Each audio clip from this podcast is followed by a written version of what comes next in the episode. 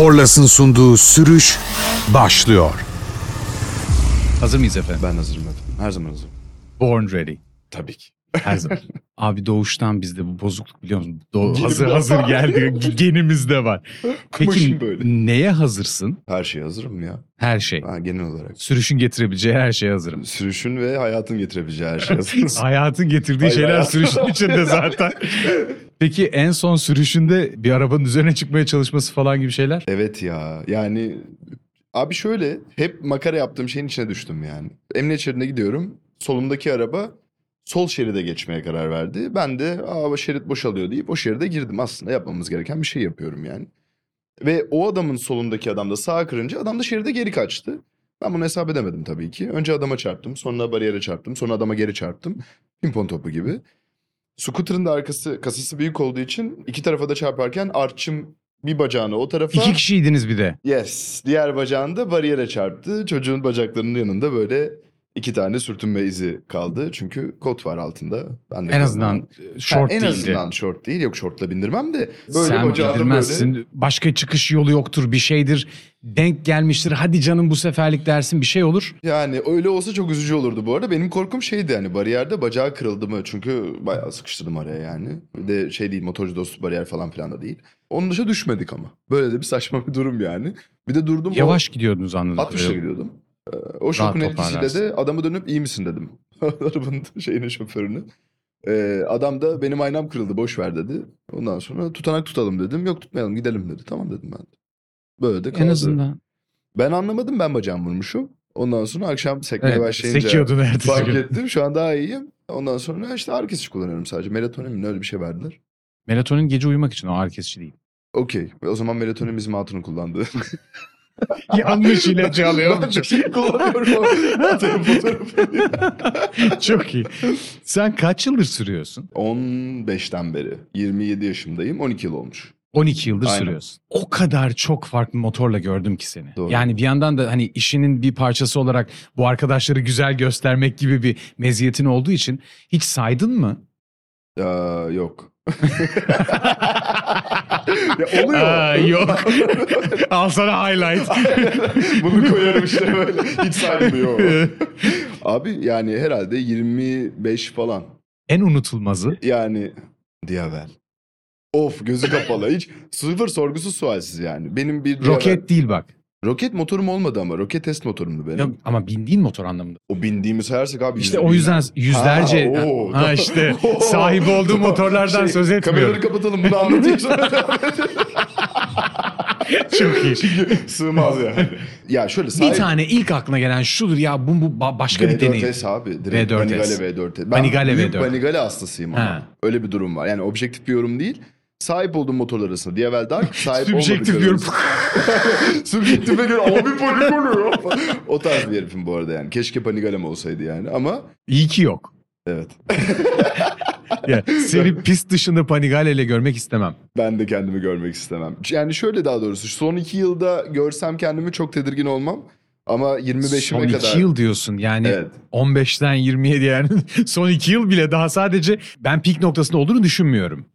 Şey En azından mi? daha bilinçli bir Hırsın şey. mı? Evet. Yok ya pik noktasındayım. Çünkü şey hatta bence geçtiğimi varsayıyorum ben. Çünkü gerçekten yolda heyecanlanmıyorum biri benimle uğraştığı zaman. Umurumda değil yani adam. Öyle bir durum var. Ya da birini geçmek için çabalamıyorum. O da umurumda değil. İşte şimdi biraz laf atmak gibi olacak ama konuyla alakası hani darla oraya buraya gideyim. Virajlarda en iyi olduğumu göstereyim. Böyle bir hedefim de yok. Umurumda değil yani genel olarak. Herkes zevk aldığı şeyi yapsın işte. O yüzden pik noktamı geçtiğimi düşünüyorum. İki yıl önce Daha bilinçlisin en azından. ya bilinçten de ziyade abi orada kendimi bir şeyde kanıtlayamayacağımın farkındayım. Yani ne olur ki seni geçsem? Nereye varacağız? Yani tamam seninle virajda daha iyi geçeyim. E yani. Sonra neyi kanıtladım ben sana? Eve döndüm daha mı erkeğim yani? Ya da sen... Zaten olay ona kanıtlamak değil kendine kanıtlamak Tamam o zaman kendime daha mı erkeğim? Yani İşte. aynaya gidip şey yapmıyorum yani. Vay be arkını bugün nasıl geçtim falan. Bu bana bir şey ifade etmiyor. Artık. İki Artık. yıldır böyle. İki yıl önceye kadar ama hırslı bir adamdım çünkü. Herkesi yenmek üzerine kuruluydu hayatım. Sen bana ters mi geldin? Tamam abi seni de yeneyim falan. Bu kafada bir heriftim. Ya, İki yılda çok işime odaklıyım. Ee, Daha önemli, hayatımdan daha önemli biri yok şey olarak. İşinde yarattığın tatmin hayatının geri kalanına o kadar fazla nüfuz ediyor Evet. ki tipin değişti. Tamam. Evet. Her şeyiyle e, tam yakışıklı bir herifsin ayrı ama yaptığın şeyin içinde kendini kaybederek yani o kadar odaklanmayı başararak yaptığında bambaşka bir düzeye geliyorsun. Başarı Şüphesiz. düzeyinde. Senin özellikle vibe düzeyinde geçen hikayen bence ilham verici bir hikaye. Bütün iş dünyası açısından, startup dünyası açısından bir iş nasıl yapılırı en iyi şekilde gösteriyorsun. Evet. Ve bunu bir yandan da şöyle kanıtlayarak gösteriyorsun. Ya ben size bu kadardır söylüyorum. Bakın yapıldığı zaman böyle oluyor. Biraz o var bu arada. Yalan yok yani. Hatta direkt bunun üzerine kuruldu şirket. Yani denedim denedim denedim. Kimse Başkalarına yapmayınca, yaptıramadım. Evet abi tamam o zaman ben yaparım dedim ve gerçekten varımı ko- yoğumu koyduğum bir yer. Yani ben evimi satıp girdim şirkete. Zaten bir tane evim vardı. Yani böyle çok aham kuran bir herif de değilim yani hani dağlarda yok arkamda. Ama şuna inanıyordum. e, istediğim bir ajansta çalışamadım 2015'ten beri. Bir tane ajansla aram çok iyiydi. Hala da çok iyi aram. E, şu anda Türkiye'nin en büyük influencer marketing ajansı. O da Temuçin zaten, Tem Agency. E, benim de mentorum. Bu işi bana ilk gösteren kişi aslında. Onun yanında çok uzun süre savaştım.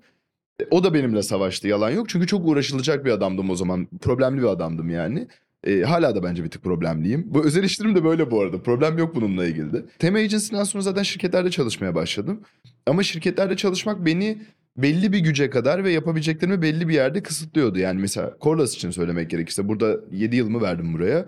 E, çok da seviyorum. Benim evim gibidir Corlas ama neticede sadece motosikletlerle ilgili bir şey yapabilirim Corlas'ta. Çünkü motosiklet firması. Bunu Corlas böyle manasında söylemiyorum. Yani sektörü bu. E, Ama ben- Corlas böyle çünkü. Ha, aynen, motosiklet doğası bu. Hani dolayısıyla benim e, atıyorum ki işte bir lojistik firmasıyla ya da elektrikli araçlarla ilgili ya da bir kozmetikle ilgili yaptığım bir şeye cevap verebilecek bir şirket değil Corlas. Benim motosiklet tarafıma cevap Aa ne güzel diyebilir en Ha, fazla. ya da bu şirketlerle ortak bir iş yapabilirsin. Bir Serenay Sarıkaya Ducati'ye biner makyaj yapar. Burada rol alabilir. Ama onun dışında tek başına rol alamaz. Ben de dedim ki ben niye bunların danışmanlığını yapıp tüm bu sektörlerde olmak için bir adım atmayayım ki kendime? Yani kozmetikte de olmak istiyorum yani. Bununla ilgili de bir sıkıntı yok. Çünkü yaptığın şey ürün, hizmet, tanıtımı, bunun pazarlaması, bunun kendini anlatabilmesi için bir alan yaratmak ya da yöntem kurmak olduğu için müşterili müşteri portföyün canın istediği kadar genişleyebilir. Aynen öyle. Bir de en büyük hayalim şeydi. Çalıştığım birçok şirkette çok istediğim gibi bir ekip kuramadım. Çünkü bizim işte araç sektöründe bir ekip kurmak istiyorsan pazarlama tarafında ya da reklam tarafında diyeyim şirketin gerçekten çok büyük olması gerekiyor. Bir departmanı olması için ve buna bir ciddi bir bütçe ayırması gerekiyor. Biz motosiklet firmaları olarak bu kadar büyümüş bir sektöre sahip değiliz. Büyümüşsek de yatırımlar pazarlama departmanı üzerine değil. hele Satış üzerine. Pandemiyle beraber satış ve sat- satış sonrası hizmetler üzerine aslında kurulu. Ee, o yüzden benim kendi ekibimi kurup pazarlamayı outsource dışarıdan hizmet vermem benim daha çok işime gelen bir yapıydı. Ben de şirketi kurdum ve dedim ki firmalara böyle bir yapı var. İsterseniz gelin müşterim olun. Eski çalışanınızın böyle bir şey yapalım. Bu sadece Corlas'a değil 3-4 firmaya söylediğim bir şeydi. Zaten onun üzerine kuruldu şirket. Sonrasında da şimdiki halini aldı aslında. Hikaye. En çok tanındığın alan sosyal medyada yaptığın vloglar. Hı hı. Ve vloglardan sonra Instagram tarafına biraz daha büyüdün. Kanalı kapattı falan filan bir sürü şey Kapattım yaşandı. kanalı sattım bu arada. Sattın. Evet. Ben kanalımı sattım. Bunu da bu arada YouTuber'ların çoğu yaptı ve acayip saklıyorlar bu olayı. Sanki kanal satma kayıp bir şeymiş gibi. Benim kanalım iki ihtar yemişti zaten. Exit yapmışsın bir girişimden aslına bakarsan. Bayağı büyük bir şey bence. Exit yapmadım aslında. Rescue ettim abi. Şöyle benim kanalım zaten iki tane ihtar yemişti. Bir müzikten bir de trafikte tehlikeli hareketler yapmaktan ihtarım vardı zaten. Bir de Red Bull'la yaptığımız bir projede izinsiz röportaj yaptığım için kişisel hakları ihlal ihtarı yedim ben. Ve kanalımın zaten kapatılacağı belliydi. Yani bir ay, bir hafta, üç ay. Bu sırada da bana bir şirketten teklif geldi. Dediler kanalını bu paraya alırız, yurt dışına satarız. Sen paranı al, bizim ne Çekil. yapacağımıza karışma. Senin mailini de geri devredelim. Sen git aynı maile yani utkucihankantar.gmail'i vermek istemiyorum zaten. Hı hı. Bu maille başka bir kanal da açabilirsin. Bizim böyle bir talebimiz var dediler. Ben de düşündüm. İyi bir para teklif edildi o dönemde. Yani şu anın parasıyla bir scooter çok rahat alınır. Düşündüm dedim ki parasız kaybetmektense paralı kaybedeyim abi. Şirkete sermaye yazarım kendime ve sonrasında istediğim kanalı kurar devam ederim. Zaten geçmiş videolarımla ilgili derdim yok ama 2015'teki zihniyetimi o kadar paylaşmıyorum ki artık. Yani izlediğim Sen zaman değiştin. ben değilim ama bunu bir markaya ya da bir temsilciliğe anlatabilecek e, şeyim de yok, vaktim de yok. Yani ben bu Gerek adam yok. değilim artık bu videoları yapmıyorum diyemem de. Beni temsil etmiyor çok fazla. Kalsaydı olurdu. Kalmadığı için üzgün müyüm? Hayır. Son derece mantıklı. Peki vlog yapmaya nasıl başladın? Ee, Neden başladın daha doğrusu? Süper. Şöyle ben kameradan nefret eden bir adamdım bu arada. 2014'e kadar fotoğrafım yok. Evet böyle bir sürü kamera var ama. Yok 2014'e kadar fotoğrafım adam akıllı. Çok fazla sıkıntılı bir çocukluk ve gençlik geçirmiş biriyim ve e, ailemden dolayı da çok böyle e, fotoğraf çekilmek, video çekilmek bizde çok yok. Yani hep böyle Göz önünde olmamak. Evet abi biz hep arka planda kalan bir aile yapısıyla büyüdük yani. Babam da çok sevmez yeni yeni açıldı benim gördüğüm kadarıyla. Dolayısıyla böyle kamerayla çok işi dışlı bir adam değildim. Üniversiteyi kazandım. Bilgi Üniversitesi Makine Mühendisliği. Bir arkadaşım vardı. Plato yüksek lisans yapmıştı Plato Üniversitesi'nde ve sinema televizyon okumuştu çocuk. Bana dedi ki ben de o dönem kaç yaşındayım? Ee, 18 yaşındayım. Bir tane 98 model Armin Yüzar'ım var. BMW bir motosikletim. Ve motor 4 yıldır yattığı bir yerde duruyor. İçinden radyatöründen fare ölüsü çıkartmış Ha, durumdayım. o kadar. Bertaraf durumda motor. Bir köşeye atılmış 4 yıl boyunca açık arada kalmış bir motor. Ben motoru vurdurarak çalıştırdım. Marş motor, kömürler, mömürler her şey yanık motorda. Hiçbir şey çalışmıyor. Gülbağ'da bir servise soktum Cat Motor Bülent diye. Sonra onda da çok hikayemiz oldu anlatırım. Ve motoru liseden çıkıp, lise sondaydım o dönemde. Uğur Koleji'nden çıkıyordum. Ee, akşam şeye gidiyordum Gülbağ'a ve motor tamir ediyordum. Adam bana debriyaj sistemini öğretiyordu. Ben de motoru yapıyordum.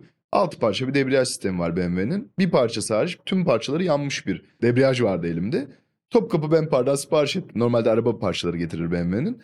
Oradan aldım parçaları yapmaya başladım. Arkadaşım dedi ki oğlum sen teknik bayağı bilmeye başladın. Gel kamera önünde sen anlat ben çekeyim böyle bir program yapalım. Sonra ikimiz anlatalıma döndü konu videografiyle. İşe gerçekten zor tarafından değil kolay tarafından girmişsin. Çünkü Evet. ben çekiyorum, kendimi çekiyorum dediğin zaman iş iki kat zorlaşıyor. Evet onu sonradan tattım.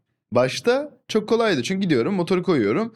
Kamerasını kuruyor arkadaşım, tripodunu kuruyor, Sen mikrofonunu sadece takıyor. yapacağını yapıyorsun. E, Abi zaten şey gibi star gibisin anladın mı? Hani bir yıl sonra bu çocukla bir ayrım noktasına geldik. Zaten benim için orada başladı her şey diyorum ya hırslı bir adamdım eskiden. Büyük bir kanal bize gelin içerikleri burada üretin gelirden pay alın dedi. Biz de tamam dedik. Şimdi biz o dönem GoPro 2 ile video çekiyoruz. Ben matkapla housing'i delmişim. 3.5 mm jack giriş takmışım. Ağzıma kastan işte mikrofon takmışım. Motovlog çekmeye çalışıyorum. Mikrofon süngeri olmadığı için de bulaşık süngerini kesmişim. Çok böyle 80'leri anlatıyor gibi oldum ama tam olarak böyle oldu. Süngerine sokup bantladım ve öyle ses kaydı almaya başladım ve daha iyi alıyordu mikrofon sesi. Böyle bir saçma dönemdeydik. Sonrasında bu kanala iş yaptık iki tane. iki işte o dönemde 400 bin izlendi. 2015'te çok ciddi rakamdı 400 bin. Ee, ve biz bir şaşırdık. Ya ben de şaşırdım, ortağım da şaşırdı. O dönemde de o kanal dağıldı. Bu arada kanalda özel bir kanal değil. Otopark.com şu anki otomobil kanallarının en çok bilinenlerinden bir tanesi. Kanal dağılınca işte Doğan Kabak içinden çıktı. Anlatan adamlar Tuğber Keçicioğlu, Doğan Can çıktı. Biz çıktık. Ondan sonra Sinan abi devam etti. An Mehmet Çetin çıktı, Stira devam etti falan. Herkes aslında kendi markasını kurdu günün sonunda. Ama ben ortağımla ayrıldım. Ve ayrılınca da günün sonunda benim videografi öğrenmem gerekti ki bu işe devam edeyim. Bir de birazcık böyle çocuk hırsı yaptık aramızda. Ben seni inerim sen beni inersin falan. Tamam paşam öyle mi olur dedim ben ve ben bu işe giriştim aslında. Hikaye bu. O profesyonel bir görüntü yönetmeni olmayı tercih etti bildiğim kadarıyla. Çok da konuştuğum bir karakter değil. Ben de bu yola gittim. Aslında yol ayrımımız bu. Benim hırsım tamamen o çocuğu yenmek üzerine başlayan bir hırs. Bugün ona işveren yerdesin ama öyle söyleyeyim Bugün ben maaşını sana. biz veriyoruz. Yok bu arada çok yetenekli bir adam. Yani Başka bir şey. şey olarak söylüyorum hani kişisel olarak bir derdim oldu onunla geçmişti ama işine de çok hayranım da bana çok öğretti. Çok borçluyum ona vefa olarak geçmişti iş açısından. Ama beni böyle bir yere itti. İyi ki de itmiş. Yani bugün hayatım ben bundan kazanıyorsam biraz beni e, forsladığı şeyin payı var mı? Şüphesiz var yani. İşin bir tarafı sadece çekmek. Çünkü çektikten sonra onun mutlaka bir post prodüksiyonu var, montajı var. Asıl olay neredeyse masada gerçekleşiyor Evet ama ya. hepsinden önemlisi ne çekeceğini bilmek yani öncesi. Öncesinde eğer tasarlayabiliyorsan, öncesinde kafanda canlandırabiliyorsan sondaki ürün ya tam istediğin gibi oluyor ya da istediğinden daha iyi olabiliyor. Doğru. Ama öncesinde ne yapacağını bilmiyorsan beklediğinin altında olması olasılığı garanti. Doğru. Sendeki benim gördüğüm ve en çok takdir ettiğim şey işi matematik olarak bir mühendis kafasıyla biz bunu nasıl bir business'a, bir iş modeline çevirebiliriz? Bunu nasıl kitabına uygun yapabiliriz? Ve nasıl o kitabı daha geliştirip yeniden yazabiliriz? Bunların her birini düşünerek yaklaştığın için işine olan yaklaşımın hayatına olan yaklaşımın aynı. Sen de hayatını işine, işini hayatına çeviren insanlardansın. Ve senin için özel hayat ya da iş hayatı diye ayrım, ayırmaya gerek yok. Yok. Hayatın her anı çalışılıyor. Yok hatta yani. Yani şu an itibariyle okey böyle devam eder bu ama 35'ten sonra hadi evlendin ciddiye aldığın bir hayatın evin bir evin var ve evin içinde yaşıyorsun. O zaman bu kadar fazla hayatını işine ayırabileceğini düşünüyor musun? Hayır canım düşünmüyorum. Zaten İstiyor musun? hayır. Yo. İstemiyorum. Yo. Ne olacak? Bana ne? Kamerada sevmiyordum zaten. yani şöyle böyle hayat yaşanmaz ki. Yani bunda okeyim. Çünkü şu anda 26 yaşımdayım ben. Aralıkta 27'me giriyorum aslında. Zaten 4-5 yıl daha bu kadar enerjim olacağının farkındayım. Sonrasında 5 yılda gerekli gereksiz vakit kaybedebileceğim işlere girebileceğim enerjimin olduğunu düşünüyorum.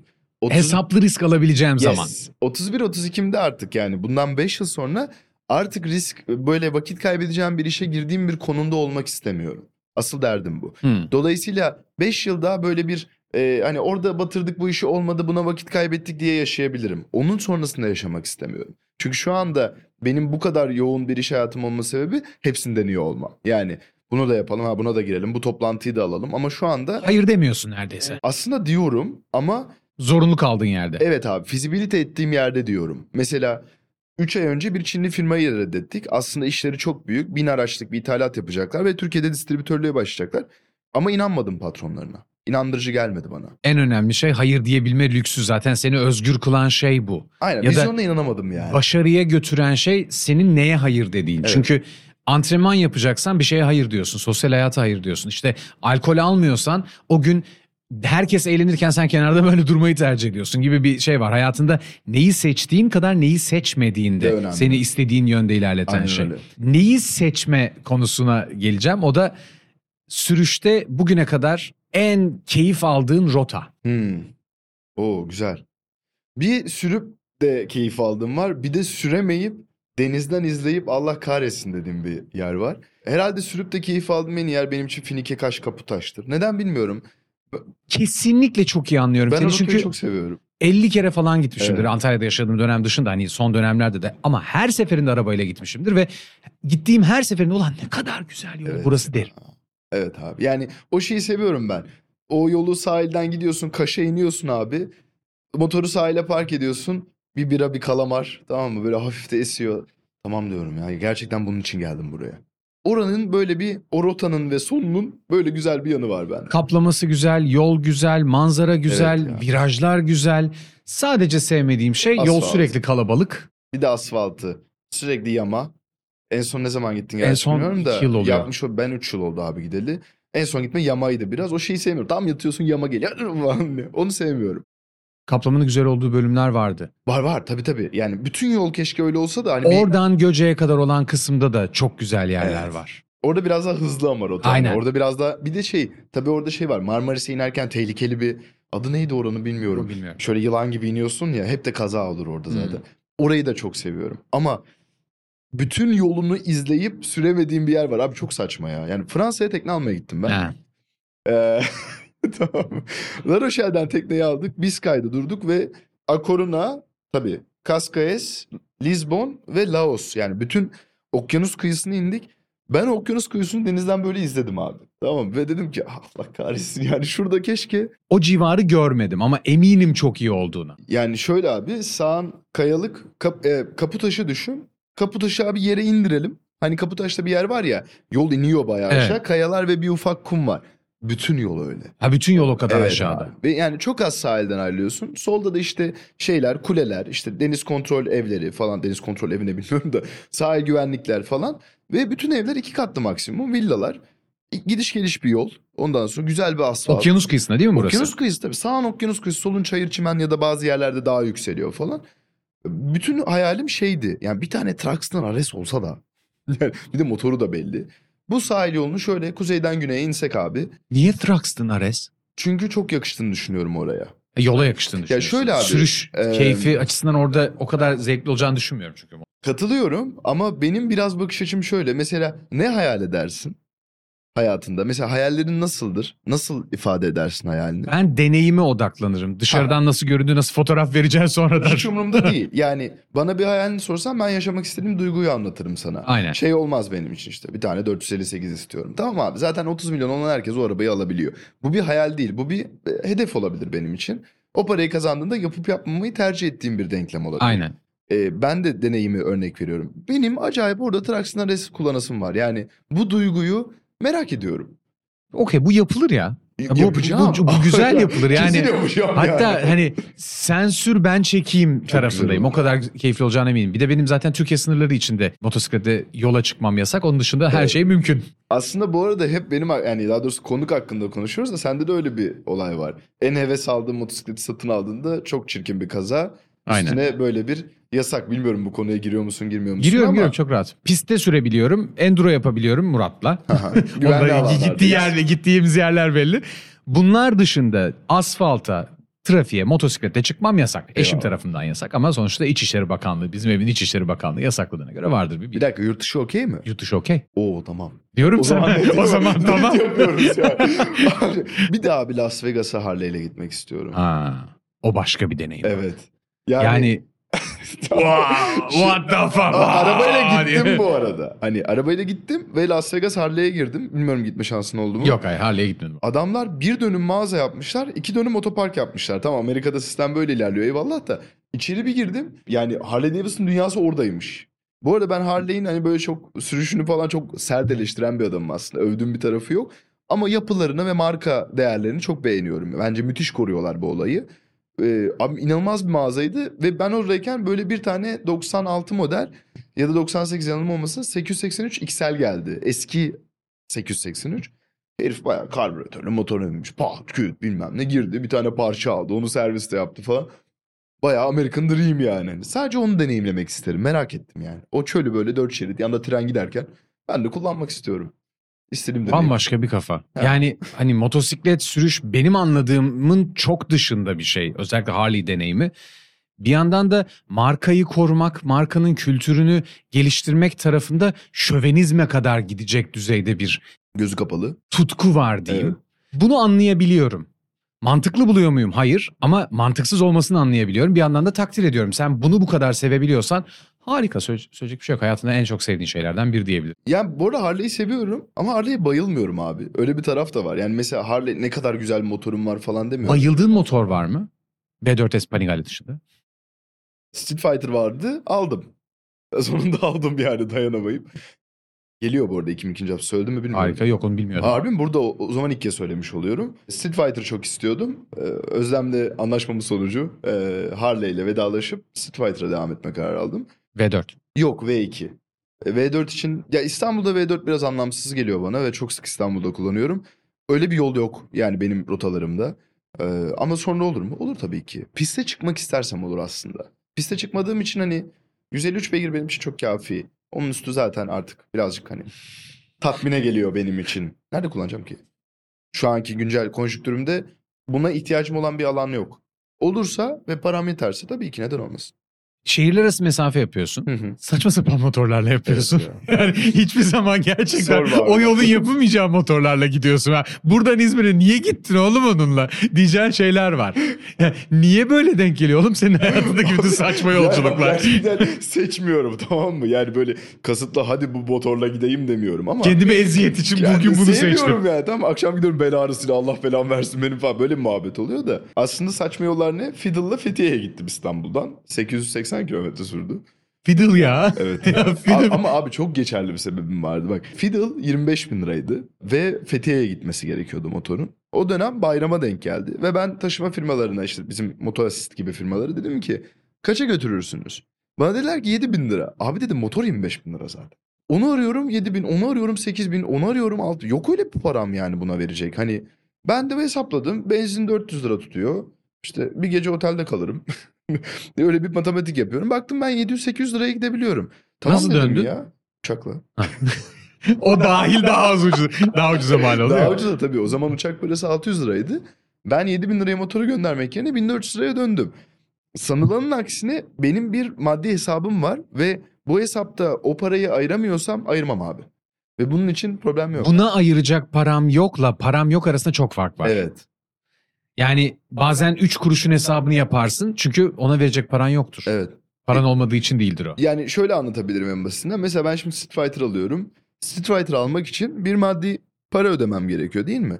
Ben eğer İzmir'e arabamla gitseydim benim arabam 7000 lira git gel. Nmax'le gidersem 1200 lira. Bu 5800 lira bana lazım abi. Tamam onun için çalışıyorum. Arkadan bir akan para yok. Bu para sadece benim ve benim param. Dolayısıyla biraz eziyet çekerek bu parayı koruyabilir miyim? Evet. Bununla istediğimi alabilir miyim? Evet. Bunun için bir şeyler vermem gerekiyor mu kendimden? Evet. Çünkü ben bunu karşılayabilirim. Evet abi. Yani 45-50'imde 125'lik bir skuterla gidemeyeceğim zaten İzmir'e. Gidemem yani. Ne o sabrın kalır, ne öyle bir vaktin kalır, ne de fiziğin el verebilir. Ama şu an yapabilirim bunu ve bunun karşılığında bu parayı save edebiliyorsam okey abi.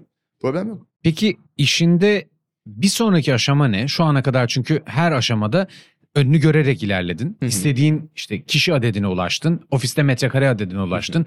e, müşteri adedine ulaştın. Hı hı. Bu portföy içinde istediğin alanlara hizmet ediyorsun. Evet. Buradan sonrası ne? Benim hayalim 360 derece bir ajans olması. Ama biz şu anda 180'deyiz. Yani dönüyor yavaş yavaş. İşte ilk aşamada e, corporate marketing'i koyduk. İşte kurumsalların e, sosyal medya yönetimleri var. Webmaster tarafı var. Yazılım tarafı var. Şimdi influencer marketing tarafı benim için başlıyor. Eskiden hepsini bir arada yapmaya çalışıyordum. Ve bu benim ilgi alakamı ve odağımı kayırıyordu. O yüzden şu an bazı departmanlarım benim için kapalı. Kafamdaki departmanlar. Böyle bir departman yok şirkette ama Sen sonuçta bu şirketi bir vizyonla kurdun yani. ben- Benim 5 yıllık planım hazırdı. Hı. Ben şirketi kurarken hadi şirket kuruyorum diye kurmadım. Türkiye'de şirketlerin %90'ı böyle kuruluyor maalesef ama ben 5 yıllık planımı yapıp çıktım. Finansımız 2 yıl hiç para kazanmazsak nasıl ayakta kalırız? Bu kirayı ödeyebilir miyiz? 2 personelle kaç müşteriye ulaşmam gerekir? Sözleşmeleri nasıl yapmalıyım? Enflasyona karşı nasıl durmalıyım? Kura karşı nasıl durmalıyım? Gibi gibi tüm detayları düşünüp bu yola çıktım. Yani kafamdaki her şey belliydi. O yüzden biz kurulduktan sonra bir deprem bir seçim geçirdik. Yani bir ajansın yaşayabileceği tüm kötülükleri yaşadım diyebilirim.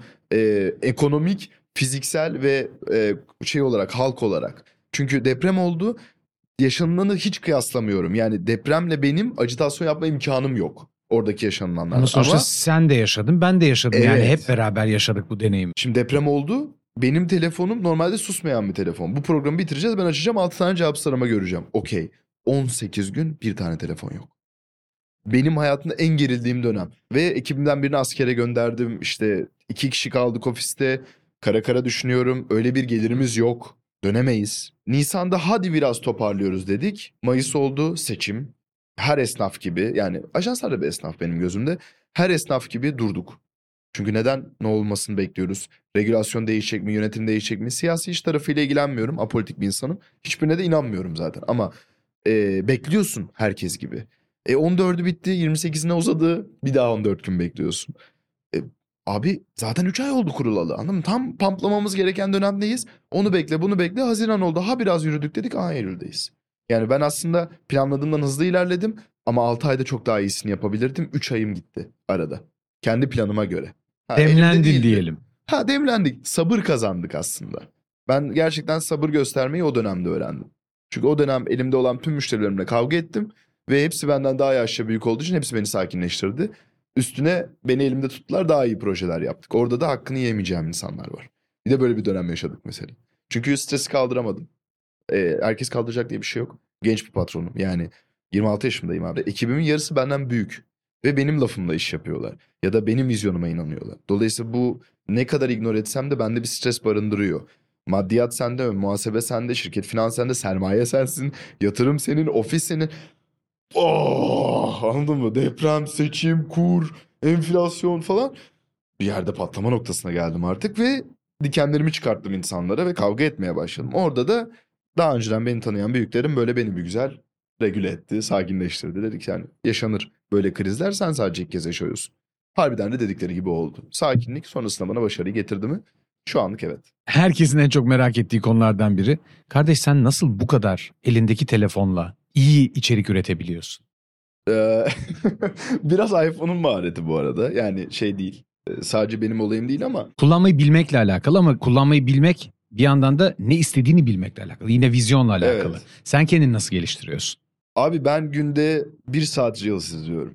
Tamam, bayağı bir saat oturup Reels izliyorum. Ama benim Reels'im çok Türkiye algoritması gibi değil. Çünkü ben sürekli yurt dışında yapılan işleri kaydediyorum. Ve bunu belli profillerim var Instagram'da kimsenin bilmediği. Abi çok gizli bir şeyimi anlatıyorum bu arada ama iyi oldu. Ee, Bu benim etkim. Kameraları Aynen. unutturma Evet, durumu. dökülüyorum. Arkın abi çok biliyor musun? Şöyle abi Instagram'da kimsenin bilmediği profillerim var. Ve bu profillerin ayrıldığı sektörler var. Yani E, vibe bilmem ne, vibe şu, vibe bu falan. Takip de etmiyorum bu profilleri bu arada. Bulunabilen profiller de değiller. Bu profillere çalıştığım müşterilerimle ilgili beğendiğim içerikleri atıyorum ve orada depoluyorum. Sonra bunların nasıl çekildiğini araştırıyorum. Sonra bunları nasıl uyarlayabileceğimi araştırıyorum. Sonra bunları müşterilerime sunuyorum abi. Ve bu benim için günde bir saat. Yani bu bir resmen arge. Evet evet. Yani yurt dışında ne yapıyor? Mesela şu anda en basit örnek Ryanair diye bir firma var. E, deli dehşet 21 yaşında bir komedi admini var. Uçakların camlarına göz yapıp müşterilere sesleniyor falan. Böyle bir influencer marketing yapıyor çocuk mesela kendi kendine. Ya da Razer'ın admini var. Patronuyla dalga geçiyor. Razer'ın patronuyla. Onu da çok seviyorum mesela şey diyor. İşte patron kurumsal bir şeyler yap demiştir. İşte oturuyor patlamış mısır yiyor. Razer açıyor. Patronu mute ediyor falan. Ve böyle tanıtıyor markayı. Oh diyorum bunlar çok iyi. Ya çünkü sosyal medyada özellikle Instagram'da, YouTube Shorts'tan söz etmiyorum. Özellikle Instagram'da Reels için ve TikTok'ta konuştuğun kitleye konuşabilmek için onlardan olman Evet. gerekiyor.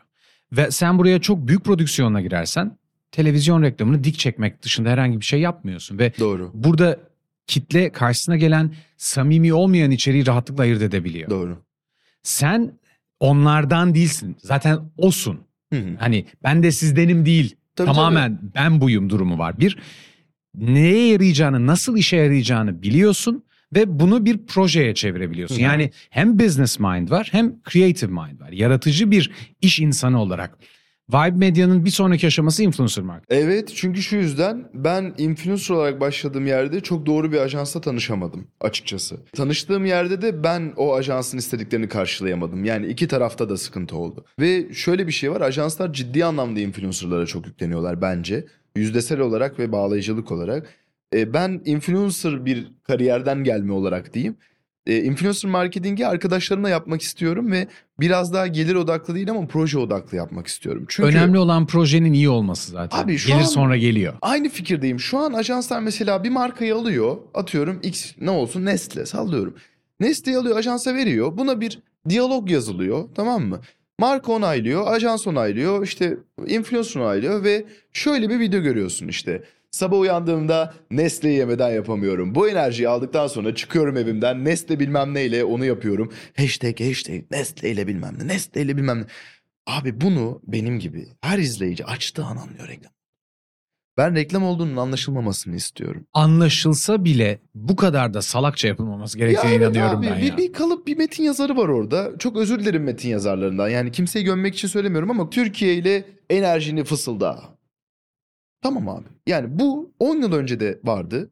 Şimdi de var. Neden televizyon programını Instagram'a çektik? Sadece metin yazarlarına burada e, çamur atmayalım. Müşteri vizyonsuzsa Evet evet. Yani bu işi metin yapan herkese yazarının söylüyorum. yapabileceği tek şey var. Müşterinin istediğini yapmak. Az önce söyledin ya ajanslarda Ha. çalışırken seni sınırlandırır diye. Genelde ilk o taşı üzerlerine alacakları için oraya yordum ama yani bu fikri üreten herkes için söylüyorum. Fikri üretmek fikrin kabul edilmesi ve yayınlanması için yeterli değil. Evet. Ben de bu işi 30 yıldır yapan bir insan olarak Benden çok daha tecrübelisin önüme abi. gelen metinlerde ilk eleştirdiğim şeylerden bir tanesi kardeş bu metin içten okumak için, iç sesini okumak için yazılmış bir şey. Hı. Dış sesle okumak için değil. Bunu önce oraya çevirmek lazım. İşte bilmem ne yapmakta. Normalde böyle konuşmaz insanlar. Ya da yazılı metni seslendirmeye çevirmek istiyorsan ya da seslendirme için metin yazmak istiyorsan yüksek sesle okuyarak yaz. Bu kadar Evet basit. evet evet aynı fikirde. Bunu yapmayan ajansları eleştirebilirsin, Hı hı. metin yazarlarını eleştirebilirsin ama metin yazarı olabilecek en yaratıcı fikri bulsa bile eğer müşteri bununla mutlu değilse, vizyonu buna yetmiyorsa zaten olmuyor. Ya zaten elzem bir örnek. Yani burada spesifik olarak metin yazarlarına yüklenmiyorum tabii ki. Bu işi kim onaylıyorsa, üretiyorsa ve geliştiriyorsa aslında yorumu- Saçmaladığının farkında değil. Evet abi ya yani şu şu doğru değil mi? Yani bundan 15 yıl önce Mehmet Ali Erbil Uğur Derin dondurucu diyordu ve böyle anladın mı hani? Bilerek mi verdin bu örneği? Nasıl? Evet. Pislik. Yapacak bir şey yok. Rating böyle bir şey yok. Hayır. Ya öyle abi ne bileyim işte kuşu baydığında aldılar işte en büyük top patlasın falan anlatmış. Yeni izledim bunu da tekrar. yani böyle bir yerden geldik tamam mı? Şimdi açıyorum Instagram'ı işte. Kızlar için söylüyorum. Morbline kaşlarımı bilmem ne yapıyorum falan filan. Vallahi hani ben, Ciddi misin? Ben biraz şey oluyorum. Remix yapıp aslında gerçekten cevap vermek lazım. Abi çok istiyorum bu arada. Çok yani ajans olmasa çok dalga geçerim ben. Şunu görüyorum mesela tamam mı? Örnek vereceğim şimdi.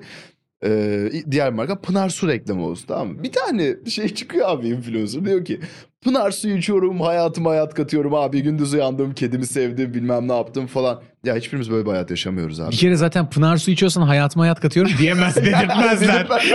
yani işte diyorum ya reklam bu kapsayıyor. en büyük rakibi de hayat. abi ben şunu daha samimi. Sabah uyanıyorum abi tamam mı? Gözüm gene çapak yapmış. Hani, Direkt suyu gözüme döküyorum. Kahveyi gömdüğüm gibi abi ayılamadım. Hani Biraz daha böyle hani gerçekten Gerçek. yaşadığımız şeyi anlatalım anladın mı? Yani sosyal medyayı bildiğim bir alan. Tek net şunu söyleyebilirim.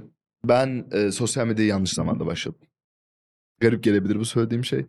Çünkü sosyal medya hiç bu kadar kolay ve hiç bu kadar zor olmadı. Bilmiyorum hiçbir şey ifade ediyor mu ama. Çok şey ifade ediyor. Ha. Çünkü ciddiye alırsan ve yoluna göre yap- yapmayı okuyabilirsen çok kolay ama onu görebilmek çok zor. Abi şimdi şöyle ben 2015'te başladığımda yaklaşık böyle 1-1,5-2 milyon YouTube izleyicisi vardı aktif. Yani tabii ki 4-5 milyon vardı ama düzenli giren 1-1,5 milyon. Onun dışında babalarımız hani ha Google'dan geldi falan. Ve o dönem video attığımızda 100 bin izlenmek 1 milyon izlenmeyle neredeyse eşdeğerdi. Ve biz 10 dakikalık video için 10 saatlik kurgular yapıp bunun 10 bin izlenmesini gaye ediyorduk. Şimdi 60 saniyelik bir videoda doğru şeyi anlatabilirsen 60 saniye olmasına da gerek yok. Bunu milyon izletmeye destekleyen bir algoritma yapısı içindeyiz. Dolayısıyla esas dönem bu dönem ama bu döneminde negatifi aynı bunun bu kadar kolay olduğu gibi unutulman da çok kolay. Balık hafızası diyecektim. Evet tam. abi yani içeriği devam etmezsen artık sosyal medya bir alışkanlık yerine döndü. Yani senin fanın o kadar da fanın değil. Senin fanın sana alışkın. Senin yaptığın içeriğe alışkın. Sen üretmiyor musun? Bay bay. Çünkü hizmet alıyor senden. En sevdiğim şey şu dönemle ilgili. Benim ürettiğim içeriği izliyorsan benimle birebir aynı şeyi ürettiğini iddia eden herhangi bir başkasını da izleyebilirsin. Evet. Ya o ya o değil. Çünkü canlı yayın yapmıyoruz. Canlı yayın Doğru. yapmadığımız için hiçbir şey eksklusif olarak kalamıyor. Yani video on demand dönemindeyiz. Ve bir yandan da bu çok büyük bir avantaj sağlıyor. Be- rekaberlik.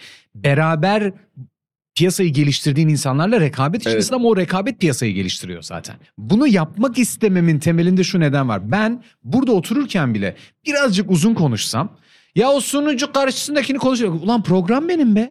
Hayır abi geç. Ben hiç şey yapmıyorum. Ya mesela şu an YouTube izleyicisinin şusunu da anlamıyorum. Biri mesela konuşuyor çok konuştu diyor tamam mı? Abi adamla muhabbet öyle gelişmiştir o gün.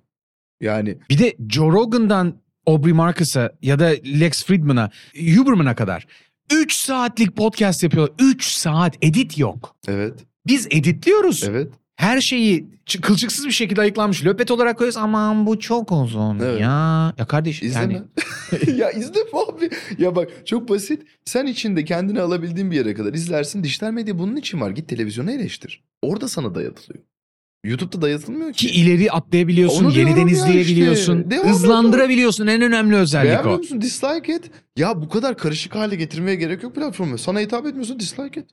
Ne olacak? Ha bir de altına yorum olarak yazıyor. Ben şimdi ne yaptın abi? Niye bu kadar zaman ayırdın? Şeyi anlamıyorum. Öfkeyi anlamıyorum. Yani genel olarak halkımız çok öfkeli. Şöyle. Anlıyorum da anlamıyorum. Heh. Şimdi geleceğim o noktaya. Sadece şurada e, bir tık tıkanıyorum. Neden psikolojik şiddeti bu kadar içerik üretici üzerinden yapıyoruz? Neden? Yani adam bir şeyler üretiyor. Bir şekilde para kazanmaya çalışıyor ya da kazanmıyor. Meyve veren ağaç taşlanırdaki ağacın ceviz ağacı Ama olduğunu burada bilmiyordum meyve ben veren mesela. ağaca ağız burun giriyorlar yani. Birazcık Klasik. arkadaşlarım için de söylüyorum. Gerçekten yıpranan adamlar var. Yani herif Türkiye Rally şampiyonu mesela Ümitcan. Benim influencer'ım aynı zamanda. Adam Ümitcan'a ben seni yolda geçerim yazıyor. Bunun altına ya yolda tabii ki geçersin abi zaten. Hayır, bunun altına iki kamyon küfür yazmış tamam mı? Ya oğlum Ümit seni ne kadar kızdırmış olabilir? Ya da sana ne yaptı bu adam? Bir de Ümit'i gör dünyanın en sakin herifi. Abi bir şey anlatayım sana Ümit'le ilgili. Dedim ya sana bir dönem bir stres yaşadım ve etrafımdakilerle kavga etmeye başladım. Ümit bir pazar sabahı beni aradı her sabah 8.30'da uyanıyor. 8.48'de falan da bana ne haber yazıyor. Standart adamın bende bir gündüz rutini var. Ben de ona iyi sen yazıyorum iyi yazıyor. Programın nasıl? Böyle böyle tamam uğrayabilirim görüşürüz. Ümit'le her sabah böyle bir diyalogumuz var. Bir pazar sabahı daha bunu yaptı. Benim de tersime geldi. Ben de aradım Ümit'i. Bir başladım giydirmeye. Tamam benim de böyle bir tersim var abi. Çok törpülendi ama eskiden çok daha sertti bu. Git kendine başka yer buldan bir girdim Ümit abi. Neyse aradan 6 saat geçti. Ben bu arada Kemerburgaz'da turşucular var bilir misin?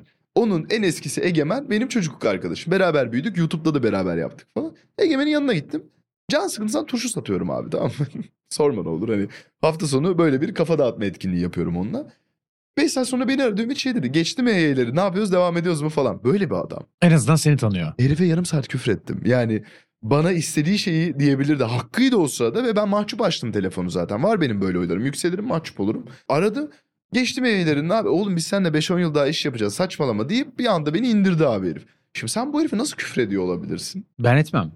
Adama yazıyor. Adam mesela spin atmış rallide. 3 saat araba kullanmış ve bir virajda hata yapmış. Bu nasıl araba kullanmak? Çocuğu sen bilmem ne yapıyorsun falan. Lan niye sinirlendin bu kadar? Yani herif bir hata yapmış ve bunu paylaşacak kadar özgüveni yüksek. Ama bu sizce hatam nerede diyor herif sana tamam. Bu kadar öfke sunma ya bu adama. Bu kadar doldurma adamı yani. Öfkenin temelinde yetersizlik hissi vardır. Katılıyorum bir de öfkenin temelinde bence öfkeyi ifade edecek alan bulamama da var. bizde. Yetersizlik hissinin içinde bir ben yetersizim, iki benim içimdekini konteyn edebilmek için, tutabil, içimde tutabilmek için yetersizim. Yani taşıyor artık. Evet. Bu yetersizlik hissi bir küçük köpek daha çok havlar durumu. Hı hı. Tam birebir bu. Büyük köpek havlamaz. Isıracaksa ısırır. Havlıyorsa da ısırmaz kolay kolay. Bu ikisinin arasında kaldığında eğer karşında çok ciddi yükselen bir öfke varsa bir yetersizlik hissinden kaynaklanıyor. İki sende kendisinin istediği bir şey var ve onu alamıyor. Ve senden almak değil burada önemli olan. Yani kıskanmakla imrenmek arasındaki farktır bu. Kıskandığın zaman onda olmasın dersin. İmrendiğin zaman bende de olsun dersin. Ya ben sana imreniyorum. İşte bugün Motomorini ile geziyorsun. Ben Aynen. deneyebilmek istiyorum ama şimdi yolda olduğu için deneyemeyeceğimi biliyorum. Bir gün arada şey Piste ayarlamam yani. Yok ar- araziye çıkarmam lazım. Hani yoldan almam lazım ama şu an gerçekten sana imreniyorum. Sana Evet. seni kıskanmıyorum. Çünkü ben seninle olan ilişkimde sende olmasın bende olsun diyorsam öfkelenirim. Aynen öyle. Sende var niye bende yok diyorsam sana değil kendime kızıyorum. Kendime kızdığım için öfkem "Aa!" deyip sana dönüyor. Tabii. Saçmalamaya Tamam, başlıyor. diyorsun. yani. Aynen. Bu arada influencerlar da bu yorumlardan tahminlerinden çok etkileniyor insanların. Yani bakma abi. Ya ben influencer değilim ben de etkileniyorum ya- yazılan her şeyden. Bu arada en babası da etkileniyor. Ve bütün influencerlara şunu anlatıyorum abi. Yolda giderken sana şurada kaldırımda yürüyorsun ve beni hiç tanımıyorsun. Ben sana desem ki yaptığın iş çok boktan. Ne yaparsın? Konuşurum seninle. Ne diye konuşursun? Neyi izledin de bu fikre kapıldın? Eğer gerçekten izlediysen, gerçekten bana bir feedback, dönüt vereceksen dinlerim. Eğer saçmalıyorsan, sadece saldırmak istiyorsan uzaklaşırım. Ama Çok okey. Hani ne diyorsun sen deyip dönmem arkamı. Konuşurum, mutlaka konuşurum. Ben confrontational bir insanım. Ben mutlaka bir yüz yüze gelirim. Benim olayım o. Bu da bir influencer tipi bu arada. Yani influencer'ın da benim gözümde belli tipleri var. Bu da bir influencer tipi. Ee, böyle influencerlar Reels'ların patlamasıyla daha da arttı bu arada. Hani E tabii canım cevap verenler. Cevap E, veren. Fatih Altaylı. Evet. Beğenmiyorsan banlarım. Bana ne Banlarım. kardeşim? Aslında o kadar haklı ki herif. E, benim dükkanım, Yani benim duvarım ne ya. yapıyorsan yapıyorum, sana ne diyor Sonuçta yani? hani Facebook'taki duvarımız vardı zamanında. Dönüp duvarıma konuşuyorum. Sen de oraya bakıyorsan bakmayı ver Evet abi. Kimse seni silah soruyla tutmuyor Aynen. o ekranın başında. Çık. Yani problem yok. Peki yolda yürüyorsun abi. Bir arabayla biri geçerken sana Arkın yaptığın iş çok boktan deyip gazladı gitti. Kaç saniye daha düşüneceksin? 3. Tamam. Aynı şey yorumlar. Bütün influencerlarıma aynı şey anlatıyorum. Çünkü oradan geçerken atılan yorumlar. Hah, böyle gitmeli. Doppler efekt. Ayrıca birileri seni beğenmemeli. Tamam birileri senden nefret etmeli. Bir yandan da herkes seni beğeniyorsa bir sorun var demektir. Abi herkes seni beğeniyorsa ünlü olamazsın. Bak çok net sana çok net bir şey söylüyorum. Herkes seni beğeniyorsa, herkes seni takdir ediyorsa ünlü olamazsın abi. Şu an ünlü olan herkese bak ne olur. Polarizing işte. Aynen Kutuplaştırıcı bir şey var bir etkisi var. düşünsene abi şu an top 10'da olan bütün adamlar nefret yaşadıkları bir dönemden gelmeler. Hiç bozmaz. Sosyal medyalar için söylüyorum. Danla Bilic dön bugün futbolcularla olan muhabbetlerden dolayı nefretten gelme. Rain Man Scorp'tan gelme. Bir aralarında Überklos ilginç bir tekli. O çocuk da çok sempatik yani. Sempatikten öte o kadar ileri düzey dalga geçebiliyor ki sen onunla dalga geçemezsin. Sen onunla sen ona kötü bir şey söyleyemezsin. O zaten kendi, yani kendisiyle senin yerine de dalga geçebilecek Tabii, tabii. bir çocuk. O yüzden onu bir istisna tutuyorum ama onun sen dışında bir şeyi ciddiyetle yaptığın zaman dönüp dalga geçmeye çalışmaları çok kolay. Evet. Çünkü insanın en büyük cidden erkeklerin özellikle en büyük korkusu küçük düşmek. Kadınların en büyük korkusu hayatta olmamak. doğru. Küçük düşme durumu insanın utanma hissi en büyük motivatörlerden bir tanesi. O yüzden o güdümü yani ulan küçük düşürebilir miyim ben bunu ayağını kaydırıp ha yapmaya çalışmakla Evet. aynı şey. Ben mesela yorumları hiç sallayan bir adam değilim. Ama seviyorum tartışmayı. Bir de böyle bir saçmalık var. Mesela çocuk çok öfkeli bir şey yazıyor. Diyorum ki neden? E Neden yani? Anlamaya çalışıyorum onu ve onun yaptığı yorum beni rahatsız etmiyor. Çünkü onun öfkesinin ya da duygusunun geldiği şeyin ben olmadığımdan o kadar eminim ki. Ya bana ne kadar sinirlenmiş olabilir? Ben, ne yolda gider, ha, ben yolda giderken motoruyla bir içerik çekmiş ve oraya 30 saniye koymuş. Senin de hayatını maksimum bir dakika çalabilecek bir adamım. Bana bakmazsan beni görmezsin. Çok problem değil. Yani aynı okulda olmak zorunda olduğun öğrenci değilim. Sınıf arkadaşın değilim. Ailenle aynı evde olmak zorundasın. Ailenden biri değilim. Beni engelleyebilirsin abi. Beni görmek istemiyorsan gönder gitsin. Çok okey benim için. Beni anlamsız engelleyenleri anlamıyordum eskiden. Şimdi hak veriyorum. Belki çocuk Harley almak istiyordur. Ve beni görünce abi sinirleniyordur. Engelleyebilir. Bu onunla alakalı bir durum. Bunu şu anda çözemiyor olabilir. İleride çözdüğünde barışırız. Önemli değil. Tavşan daha hikayesi yani. Tavşan Kime hangisi? Ama bak ben dedim ya sana abi. Ben de iki yıl önce bir şeyler değişti tamam mı? Ve bayağı anlayışlı bir hale Yok geldim. kesinlikle. Ben seni artık. iki yıldan uzun süredir tanıyorum ve e, dörde geliyor neredeyse. Aha. Bu süreç zarfında ilk gördüğüm andan beri çok takdir ettiğim özelliklerini geliştirdin. İlk gördüğüm andan beri dediğim özelliklerin azaldı. Ve bu bence çok çok çok değerli bir yol. Katılıyorum. Bana yanlış yapıyor musun? Evet. Ama seni o kadar seviyorum, takdir ediyorum ki bana yanlış olarak görmüyorum. O gün bir yapılmış olan hata olarak görüyorum onu. Programa geç kaldım bu arada. Geç Ve kaldın değil, gelmedin. lan. Gelmedim. Yani kalktığımda program saati bitmişti. Benim ayılığım tamamen bu arada ve okey gelip özür diledim zaten direkt. Ben de sana dedim ya özür dileyecek bir durum yok. Bu arada da sana çok komik söyleyeyim abi. 3 yıldır tek geç kaldığım yer burası. Yani denk gelmez gelmez hiçbir yere geç Bana kalmam. gelir. Önce bir hafta programı iptal etmek zorunda kaldım. Ben çok seni haklıydım. dördüncü kez davet ettim buraya. Evet. İlk Diyorum ya ki hiçbir şey o diyemedim. zamandan bu zamana bugün gelmenin de çok büyük bir nedeni varmış demek ki. Çünkü ben bu 23 Eylül anonsunu bu sayede yapabiliyorum. Evet ama bak işte diyorum ya esprisi oldu bir şekilde. Ha bunun arkasına sığınıyor muyum? Hayır. Ama sana denk geldi abi. Mahcup muyum? Evet. Bir yandan da ben geç kalma ve dakiklik konusunda tahmin edebileceğinizden daha ileri düzey bir psikotiyim. Yani benim hayatım saniyelerle geçtiği Evet. için gerçekten seslendirme saniyeleri, yayın saniyeleri ömrümün yarısından fazlasını ayrıldığım zaman yayında geçirmiştim. Kurgu bile başlı başına. Yani benim için dakikası önemlidir. Bırak saatini. Ben bu konuda kiminle olsa tartışırım. Yo, haklısın da. Ve bugüne kadar yaşadığım en ileri düzey dersler hep Brezilya'da yaşandı. Eyvallah. Çünkü adam 3 saat geç gelip yarım saat erken gelmiş gibi davranıyor. Hiç kimse söylediği zamanda söylediği şeyi yapmıyor ve benim burnumun ciddi sürtüldüğü yerlerden biri oldu. Sonra dedim ki kardeş ben burada yaşayamam. Bu kadar basit. Bugünden itibaren ileriye dönük bakıyoruz. Sürüşün devamında, senin hayatındaki sürüşün devamında bir uzun yol motoru alıp Avrupa gezmek. Azıcık rahat etmek. Hanımı da Üç arkaya tane de çanta atmak. var. koyarım. Buradan transma garaz. iki tane de Instagram story. Var mı böyle bir şey? Var mı böyle bir düşüncen? Hiç. Olmaz. Ben belli ki motosiklet sektöründe olacağım her zaman. Elimden geldiği kadar ya da bir gün oh demediğimiz sürece. Herhangi bir zaman uzun yol motoru tak diye çıkarabileceğim bir ortamdayım. Bir kere 5 tane markam var zaten. Beşinin de motorlarının üçüne sahibim. Yani okey şu anda adıma kayıtlı zaten 5 tane motosiklet var. Bilmiyordun yüksek ihtimalle bunu. Çok da göstermediklerim var. Arada sakladıklarım var falan uzun hikaye. Böyle şunu yapayım diye bir şeyim yok. Eskiden çok hedefliyordum. Seneye şunu yaparım falan. Artık kesinlikle hedeflemiyorum.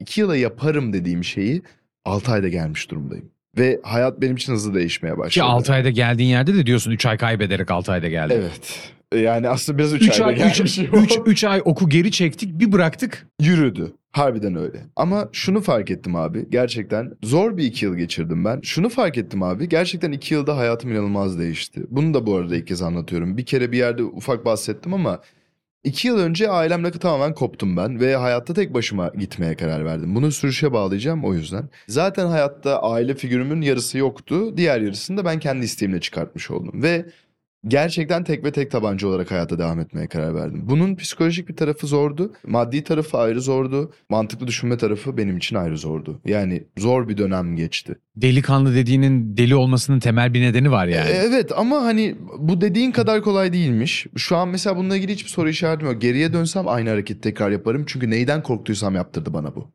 Yani zincirlerini kırmak dediğin şeyi ben yaşadım. Ve yaşadığıma inanıyorum. Ve şöyle bir an oldu abi. İşte evi satacağım, işi kuracağım. Evi bu kadar şey sonrasında alabilmişim ve ciddi bir emek olduğuna inanıyorum içinde. Diğer taraftan hayalim var. Bir yerde şuraya geldi konu. Oğlum 25'sin ve bunu bir daha 25'inde yapamazsın. Ya şimdi yapacaksın ve batacaksın ya da çıkacaksın. Ya da 30'unda dönüp keşke 25'imde bunu yapsaydım diyeceksin. Çok net. Ve şimdi zamanı. Bunu nereye bağlıyorum? Abi zamanımız işte bu kadar değerli aslında. Sana bu kadar mahcup hissetme sebebim içten içe böyle hissediyor olmam. Çünkü benim 26 günüm, benim de doğum günüm 10 Aralık. 27 yaşıma kadar şunun sırasında 100 günün altında zaman kaldı. Benim her günüm değerli.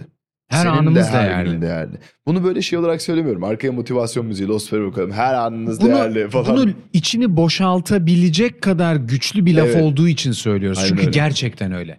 Ne yaparsan yap her anını yaşayabileceğin en iyi olarak, an olarak yaşarsan zaten hayatının tamamını iyileştiriyorsun. Benim hayatta var olma nedenim hayatımı iyileştirebilmek. Çevremdeki insanlara fayda sağlayabilmek. Ve bunu keyif alarak yapmak.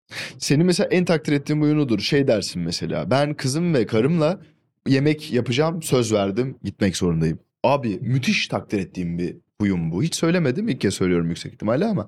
Mesela ben bu çizgiyi elde etmek isterim bir gün. Dürüstçe. Henüz edemiyorum. Çünkü işim biraz karışıyor işte. Ama bir yerde böyle bir çizgi içinde bulunmak isterim. Çünkü kişisel hayatına da böyle sen bir dışarıda dur diyorsun karşındakine. Burada buna vakit ayırmam gerekiyor. Ya en basitinden jujitsu'yu bırakmamın temel nedeni antrenman saatiyle kızımın yattığı saatin aynı olması ve Al kızımın elimi tutarak uyuması. Çünkü o kız çocuğu hayatının ilk 3-5 yılını, 7 yılını bir daha geçirmeyecek. Aynen. Ve ben o çocuğun elini tutarak bir daha uyutamayacağım. İşte senin yaşına geldiği zaman benim yüzümü görmek istemeyebilir. Ya da ben arasam bile benimle görüşmeyebilir. O görüşmeye zamanı olmayabilir. Çok sevse istese bile. O yüzden bazı tercihler hayatında o dönemde yapılması gereken tercihler. Sen de bence doğru tercihi yaparak ilerliyorsun. O yüzden seni takdir ediyorum. Eyvallah. Ama hani birbirimizi yalamayı geçelim. en önemlisi Yalamıyorduk ya. dışarıdan öyle görünebilir diye. Ben baştan koyayım. abim diye söylemiyorum. Ya canım şimdi Canım abim. ne oluyor?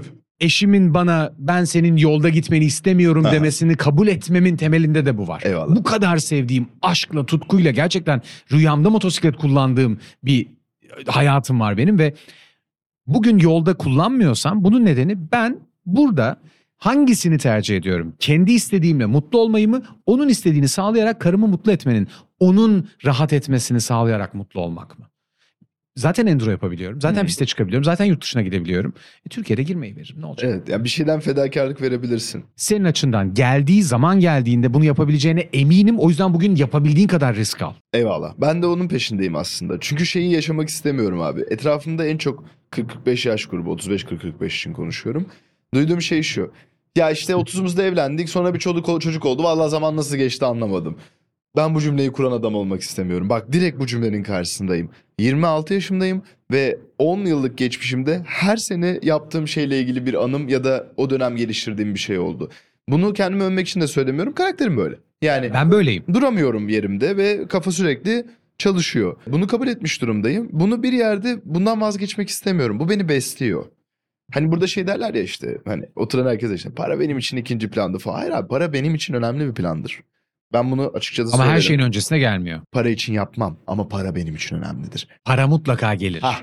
Para için yapmıyordum, yapmadığım için herkes bunun farkında olarak benimle iş yapar ama benim de bu parayı kazanmadan yapamayacağımı bilirler. Benim için önemli kısım budur. Yani önüme koymam ama arkamda da tutmam abi. Bugün en az konuştuğumuz konu sürüş ve motosiklet Evet oldu. ya kusura bakma abi. Yok ne kusuru canım. Sonuçta ben yönetiyorum farkında. Yani rahatlıkla o tarafa çekebilirdim geri.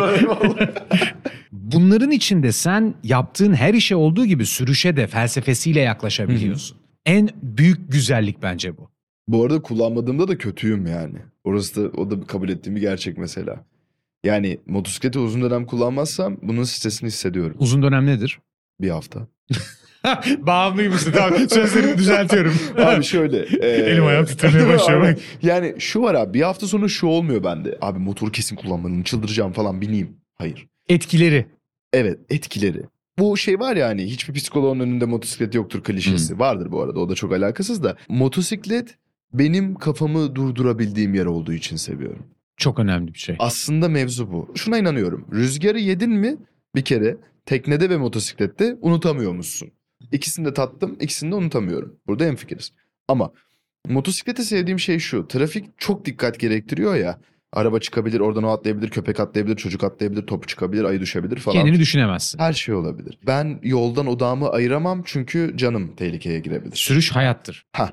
Ben abi yoldayken maksimum bir tane şey düşünebilen bir herifim. Tamam mı? Orada giderken kafamı bir şeye odaklıyorum. Garip gelebilir bu anlattığım. Belki benim gibi çok insan vardır. Sen yolda giderken şey olur mesela. Saçma sapan bir şarkıya bağıra bağıra eşlik etmek değil mi? İşte Sezen Aksu çalar. İşte tükeneceğiz böyle gidersin. Tamam bok gibi sesle kapatsan müziği acayip detonesin. Ama seversin ona eşlik etmeyi. O yapabildiğin motosiklet dışındaki tek şeydir çünkü. Yani şarkı söylemek. Bunun dışında bir eylem geliştirmezsin. Ben de motosiklet kullanırken tek bir şeyimi düşünebiliyorum. Bu bir şey değil. Herhangi bir konu hakkında sadece bir konuyu çekip alabiliyorum içinden. Ve odaklanabiliyorum abi. Ben bir yola gittiğim zaman döndüğümde o problemi çözmüş oluyorum. Motosiklet sürmenin gerçek bir meditasyon olduğunu, başka hiçbir şeyle karşılaştırılamayacağını da çok iyi biliyorum. Anlattığın şeye şöyle bir örnek vereceğim benim tarafımdan. Jujutsu da böyledir. Çünkü başka bir şey düşünemezsin. Başka bir şey düşünmeye kalkarsan kolun bacağın gider. Çok iyi anlıyorum seni bu arada. İşte- Eski boksör olarak. Ha, yani o an orada olmak zorundasın. Sürüşteki kadar yüksek risk yok ama benzer deneyimler yaşanıyor. O yüzden seni çok iyi anladığım için gerçekten yaşadığımız şeyi anlatalım tarafında bir şeye başlıyorum. Ve bu başladığım şeyde bana destek vermesini istediğim bir numaralı insan sensin. Eyvallah. 23 Eylül itibariyle yani yarın bu bölüm yayınlandığında 22 Eylül olacak. Bunu daha sonra dinliyorsanız da 23 Eylül. Üç günde yapacağız mı bölümü? Evet abi. Tamam abi eyvallah. Ben, ben yaparım ben bu akşam bitiririm bunu. Oğlum tanıdığım en hızlı kurgucu benim ne yapayım yani. söylüyorsun. 23 Eylül'den yıl sonuna kadar 1 Ocağı kadar 100 gün var. Ve bu 100 gün Türkiye Cumhuriyeti'nin 100. yaşını kutlayacağı 29 Ekim 1923'ten 2023'e 100. yaşımızı kutlayacağımız günden itibaren yıl sonuna kadar olan 100 günü de içeriyor. Aynı zamanda bizim tarih olarak 100. yaşımızı devirmemiz ama 101 yaşına gelmem, gelmemiz için 2024 olması gerekiyor ya. O arada kalan, arafta kalan dönem. Ben bu dönemi şöyle geçirmek istiyorum. İyi, insanın iyisi, ürünün Hmm. iyisi, hizmetin iyisi, markanın iyisi, niyetin iyisi, kalitenin iyisi, doğru, sistemin doğrusu, tekniğin doğrusu, ifadenin doğrusu, hizalanmanın doğrusu ve en önemli şey benim hayatta var olma nedenlerimden bir tanesi. Ruh, beden, zihin üçlüsünü zinde tutabilmek, zinde insan olmak. Ben iyi, doğru ve zinde diye bir içerikle 100 gün boyunca her gün içerik çıkacağım. Bunun bir bölümü canlı olur. Bir bölümü sadece sosyal medya üzerinden yaptığımız kendi vlog tarzında bir şeylerimiz olur vesaire. Bana bu işi öğret. Estağfurullah canım. Yok öğretmen gereken tarafları var biliyorsun sonuçta. Eyvallah. Video çekmeyi ben sana öğretirim ama Doğru. bunu nasıl kullanacağımızı sen bana öğretmelisin. Senin desteğinle. Biz burada bir 15 gün sonra nasıl olsa yine sürüşün yeni bölümünde yeni konuğumla nasıl gittiğini anlatırım ama ben iyi doğru ve zinde yaşayabileceğimize Türkiye Cumhuriyeti'nin yeni yüzyılında gerçekten her şeye rağmen her şeyle birlikte iyi doğru ve zinde olabileceğimize inanmak istiyorum. Ben buna inanıyorum kendi adıma ve bunu nasıl hayatıma uygulayacağımı beraber deneyimleyelim diyorum. Bir sosyal deney başlatacağım. ve Kendi bu deney üzerinde aslında. aynen kendi üzerimde. Hem İngilizce yapacağım hem Türkçe yapacağım. Diyeceğim ki good, right and well. Grow. Let's grow together. Bunu İngilizce yapacağım. Eyvallah. YouTube'dan gelen e, uyarı bunu İngilizceyi ayrı bir kanalda yap. Senin o kadar takipçin yok o yukarıdan aşağı doğru gelen bir özellik diye. Türkçeyi Türkçe kanalımda Arkın Çelik yani sürüşünde olduğu kanalda yapacağım. Ve senden destek istiyorum. Burada alacağım sözle. Tamam. Kayıt altındayız bak. Oo. Her şey, her şey net. Bir dakika bu çalışılmış. Benim hayatımdaki her şey bu kadar çalışıldığı için. Ee, çok Dün akşam eyvallah. aklıma gelen bir şey. Çünkü 23'ünde niye başlatıyorum kardeş? 22'sinde zaten yayınımız var. Doğru. Tamam. Buyurun kayıt altında. Sürüşün bu bölümünde de bana getirdiğin sohbet için çok teşekkür ederim. Rica Bu arada başından itibaren sana hiç hitap etmediğim, bugün bölümün konuğu kimdir hiç söylemediğim vesaire Utku Can Kandır'ı da tanımışsınızdır herhalde diye düşünüyorum. Eyvallah teşekkür ederim. Ağzına sağlık. Çok keyifliydi. Senin ağzına sağlık abi. Teşekkür ederim. Korlas'ın sunduğu sürüş yeni bölümüyle devam edecek.